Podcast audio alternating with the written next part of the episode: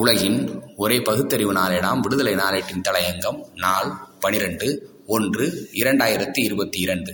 India முழுவதும் சமூக நீதி கொடி பறக்கட்டும். சமூக நீதிக்கான சரித்திர நாயகர் என்று தமிழ்நாடு முதலமைச்சர் மாண்புமிகு மாண்புமிகு மு க ஸ்டாலின் அவர்களை குறிப்பிட்டு தமிழர் தலைவர் ஆசிரியர் மாணமிகு கி. வீரமணி அவர்கள் கூறியது வெறும் சொல் கூடுதல் அல்ல. ஆழமான பொருள் பொதிந்த தொலைநோக்கு சிந்தனையின் வெளிப்பாடே அது. அவர் கணித்ததும் கூறியதும் எந்த அளவுக்கு பொருண்மை என்பதை தமிழ்நாடு மட்டுமல்ல இந்திய துணைக்கண்டமே உணரும் ஒரு நிலை ஏற்பட்டுள்ளது. வடபுலத்து மக்களும் இளைஞர்களும் ஒடுக்கப்பட்டவர்களும் சிறுபான்மையினரும் சமூக நீதியின் சின்னம் தமிழ்நாடு முதலமைச்சர் மு. ஸ்டாலின் என்று சமூக வலைதளங்களில் தங்களின் ஆனந்த மன உணர்வினை வாரி இறைத்து மகிழ்ந்து கொண்டுள்ளனர். எவ்வளவு புகழ் வந்தாலும் பாராட்டு வந்தாலும் திராவிட இயக்க கொள்கை என்ற சீர்மை நமது முதல்வரை ஆட்கொண்ட காரணத்தினால்தான் நன்றி உணர்ச்சியோடும் உண்மை தன்மையோடும் இது தந்தை பெரியார் கொள்கைக்கு கிடைத்த வெற்றி என்று அடக்கத்தோடு கூறிய அந்த பெரும் பண்பும் கூட தந்தை பெரியாரிடத்திலிருந்து அவர் வரித்து கொண்டதுதான் மதவாதத்திற்கு சலங்கை கட்டி மக்கள் மத்தியில் மலிந்து கிடக்கும் பக்தி எனும் பாமரத்தன குதிரையை பூட்டி நாட்டில் வளம் வரலாம். ஆட்சி அதிகாரத்தை மீண்டும் தன் வசம் கெட்டியாக பத்திரப்படுத்தி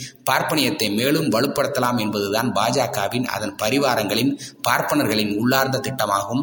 இரண்டாயிரத்தி இருபத்தி நான்கு மக்களவைத் தேர்தல் வரும்போது அயோத்தியில் ராமர் கோயிலை கோலாகலமாக திறந்து மயக்கப்பொடி தூவி மக்களின் வாக்குகளை கொத்து கொத்தாக வாரி சுருட்டிவிடலாம் என்ற ஒரு கணக்கில் காவிகள் மிதந்து கொண்டுள்ளனர். இந்த மாயையை மயக்கத்தை முறியடிக்கும் ஒரு மாபெரும் ஆயுதம்தான் மருத்துவம்தான். வெகு மக்களுக்கு தேவையான சமூக நீதி எனும் அரும்பெரும் தத்துவமாகும். நூற்று முப்பது கோடி மக்கள் தொகை கொண்ட இந்திய துணைக்கண்டத்தில் பெரும்பாலானோர் யார்? ஒடுக்கப்பட்ட மக்களும் பிற்படுத்தப்பட்டவர்களும் சிறுபான்மையினரும் தானே. இவர்களின் கல்வி நிலை உத்தியோக நிலை என்ன? சட்ட ரீதியாக இடஒதுக்கீடு இவர்களுக்கு இருந்தும் அதன் முழு அளவு பலன்கள் இவர்களுக்கு வந்து சேரவில்லை என்பது நினைவிருக்கட்டும். கல்வி பெறாத மக்களும் இந்திய துணைக்கண்டத்தில் பல்வேறு மாநிலங்களிலும் இருக்கத்தான் செய்கிறார்கள். அதில் ஒரு உயர் ஜாதியினரை காட்ட முடியுமா? அர்ச்சக பார்ப்பான் மகன் கூட உச்சநீதிமன்ற நீதிபதியாக ஆக முடிகிறதே. ஒன்றிய அரசு துறை துறைகளில் ஆதிக்கம் செலுத்தும் கூட்டம் எது?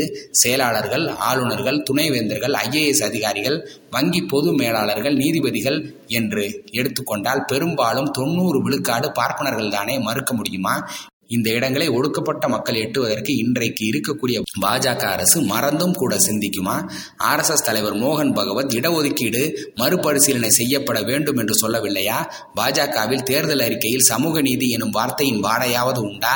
வட மாநிலங்களில் தாழ்த்தப்பட்டோர் பிற்படுத்தப்பட்டோர் மற்றும் சிறுபான்மையினரின் சமூக நிலை என்ன? இந்த விடயத்தில் திராவிட இயக்கமும் தந்தை பெரியாரும் தோன்றிய தமிழ்நாட்டை மனதிற்கொண்டு யோசிக்க வேண்டாம். வட மாநிலங்களில் ஒடுக்கப்பட்ட மக்களிடத்தில் சமூக நீதி அதல பாதாளத்தில் வீழ்ந்து கிடக்கிறது அந்த மக்களிடத்தில் வெறும் ராமனை காட்டி கரையேறலாம் என்ற நிலைதான் உண்டு. ஆம் அங்கு சமூக நீதி கொடி பறக்கப்பட வேண்டும். பாதிக்கப்பட்ட மக்கள் பளிச்சென்று அதனை பிடித்துக் கொள்வார்கள். தாகம் இருக்கத்தான் செய்கிறது. வழிகாட்டத்தான் தலைவர்கள் இல்லை அமைப்புகள் இல்லை. சமூக நீதி காவலர் வி. பி. சிங் காலத்தில் மண்டல் எதிர் கமண்டல் என்ற பிரச்சாரம் வடக்கிலும் வேர்பிடித்து சமூக நீதியின் கழுத்தில் வெற்றி மாலையை சூட்டவில்லையா?